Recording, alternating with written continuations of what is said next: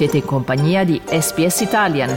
Trovate altre storie su sps.com.au barra Italian o scaricate la SPS Radio app. Sono Carlo Reglia, state ascoltando un podcast di SPS Italian. E iniziamo dalla politica federale. Il Parlamento ritorna al lavoro dopo la lunga pausa estiva e dopo l'annuncio, una decina di giorni fa circa, delle modifiche alla terza fase dei tagli fiscali. E noi abbiamo da una parte l'opposizione che non ha ancora deciso che posizione prendere, ma allo stesso tempo si è dichiarata favorevole ad ogni tipo di tagli alle tasse, e dall'altra il primo ministro Anthony Albanese che ne approfitta per attaccare il partito liberale, sostenendo che questa circostanza mostra come la coalizione non riesca a tenere a freno il suo istinto naturale questo lo chiama così albanese, che sarebbe, secondo il Primo Ministro, quello di dire no a tutto. It's what we do. We look after people. We look after people who need that assistance, but we also look after people's aspiration as well. And this package does both. Uh, our opposition have uh, struggled now for two weeks to come up with a position it, their natural instinct, of course, uh, kicked in straight away of saying no to everything. And uh, we know they want to say uh, no to this. E in tutto questo la discussione sugli effetti futuri dei tagli fiscali. Secondo studi indipendenti, nei prossimi dieci anni oltre l'80% dei contribuenti pagherà meno tasse. Secondo la coalizione, invece, si finirà a pagare di più. Allora, noi facciamo il punto della situazione con l'esperto di politica federale Paul Scutti. Paul, ben ritrovato su Radio SBS, una buona giornata. Buongiorno Carlo, un buongiorno agli ascoltatori. Paul, iniziamo allora proprio dalla giornata di oggi, una giornata che inizia direttamente con uh, il piatto forte, uh, il disegno di legge sui tagli fiscali. Sì, Carlo, il Parlamento dopo la pausa estiva torna in sessione, torna in, in, sessione con questa novità importante annunciata dal governo durante l'estate e quindi la revisione della fase 3 dei tagli fiscali. Questa revisione che adesso dovrà passare Camera e Senato e eh, come sappiamo il governo non ha la maggioranza al Senato e pertanto quello che l'opposizione deciderà è, è davvero importante e in questa fase i parlamentari liberali sono ancora divisi sull'opportunità di sostenere questi tagli fiscali. Il leader dell'opposizione Peter Dutton ha indicato che la coalizione non ostacolerà questi maggiori sgravi per eh, milioni di australiani, però l'opinione non è unanime all'interno dei liberali fonti dell'opposizione hanno confermato che ci sono infatti due punti di vista alcuni membri sono desiderosi di non ostacolare eh, appunto i maggiori tagli fiscali per le persone a reddito medio-basso, altri invece preferirebbero continuare a perseguire il governo per non aver mantenuto la promessa di eh, non modificare le aliquote così come erano state delineate dal precedente governo della coalizione. Ricordiamo che durante la campagna elettorale per tutto l'anno eh, successivo il primo ministro Anthony Albanese e tutto il governo avevano sempre ribadito che la riforma sarebbe stata implementata così come era stata approvata eh, durante eh, il governo Turnbull e poi quello eh, di Scott Morrison. Le cose sono cambiate, ovviamente c'è stata l'impennata dell'inflazione, la crescita del costo della vita e questi sono eh, eventi che il governo ha adotto per eh, giustificare eh, le modifiche alla fase 3.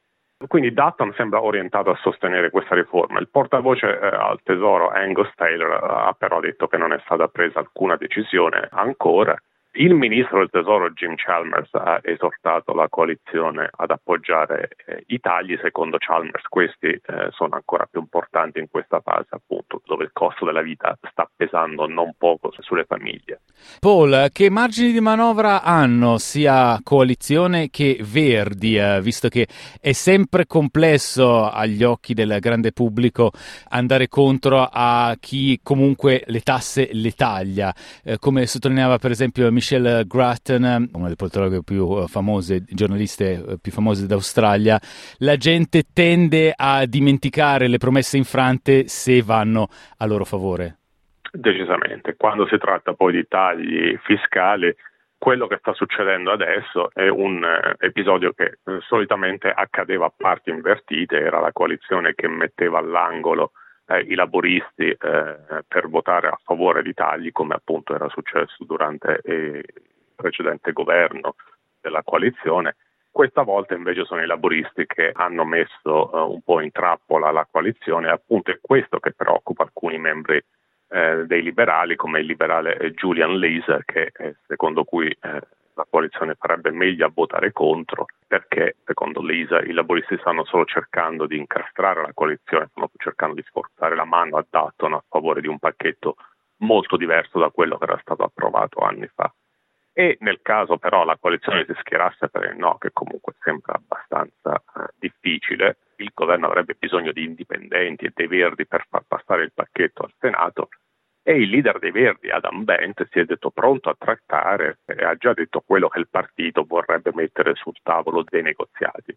I Verdi in particolare chiederebbero un aumento della soglia di esenzione fiscale, un aumento dei sussidi per i disoccupati oppure far rientrare le cure dentistiche tra quelle coperte dal Medicare, quindi tutti, tutti temi abbastanza importanti abbastanza costosi che da sempre sono un po' cavallo eh, di battaglia dei Verdi però in questa fase davvero lo scenario più, più probabile è che eh, la coalizione faccia passare eh, i tagli.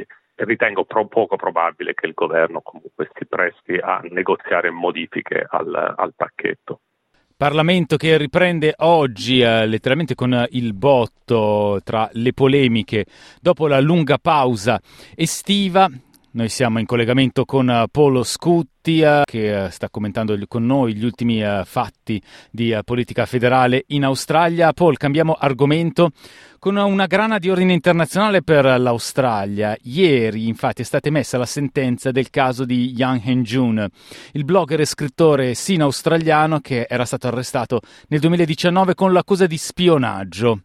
Bene, lo scrittore ha ricevuto la condanna alla pena di morte sospesa, che dopo due anni eh, potrà venire trasformata in carcere a vita. Innanzitutto, quali sono i contoni di questo caso, che anticipiamo sono sicuramente poco chiari, e come ha reagito il governo con la ministra degli esteri Penny Wong?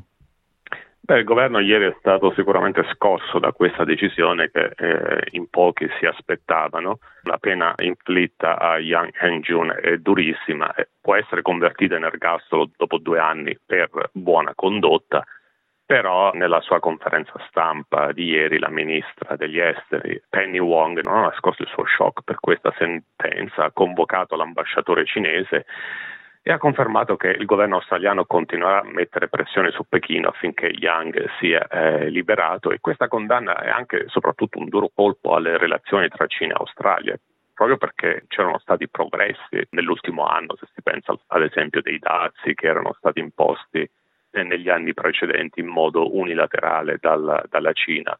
Wong ha dichiarato comunque che questa stabilizzazione dei, dei rapporti tra i due paesi significa che sì, la cooperazione eh, continua laddove è possibile, però se ci sono divergenze, come in questo caso, allora bisogna prenderne atto e lasciare lavorare le diplomazie sperando che si possa arrivare ad una soluzione. La famiglia di Young è preoccupata per la, per la, sua salute, quindi si teme anche che eh, comunque anche eh, se la pena dovesse essere commutata in ergastolo, le condizioni di salute di Young non sono delle migliori. I familiari avevano scritto a Anthony Albanese avvertendolo eh, che eh, la sua salute stava rapidamente peggiorando e avevano chiesto al primo ministro di spingere per il suo rilascio durante la recente visita in Cina. E la decisione della Cina di liberare la giornalista Cheng Lei aveva brevemente alimentato ottimismo tra i sostenitori eh, di Yang, però una fonte del governo australiano ha messo in guardia che il caso di Yang è molto diverso da quello di Cheng Lei, quindi sicuramente un duro colpo alle, alle relazioni tra eh, Cina e Australia. Ecco, e appunto come accennavamo prima, a parte generiche accuse di spionaggio si sa poco di quello che sarebbe successo.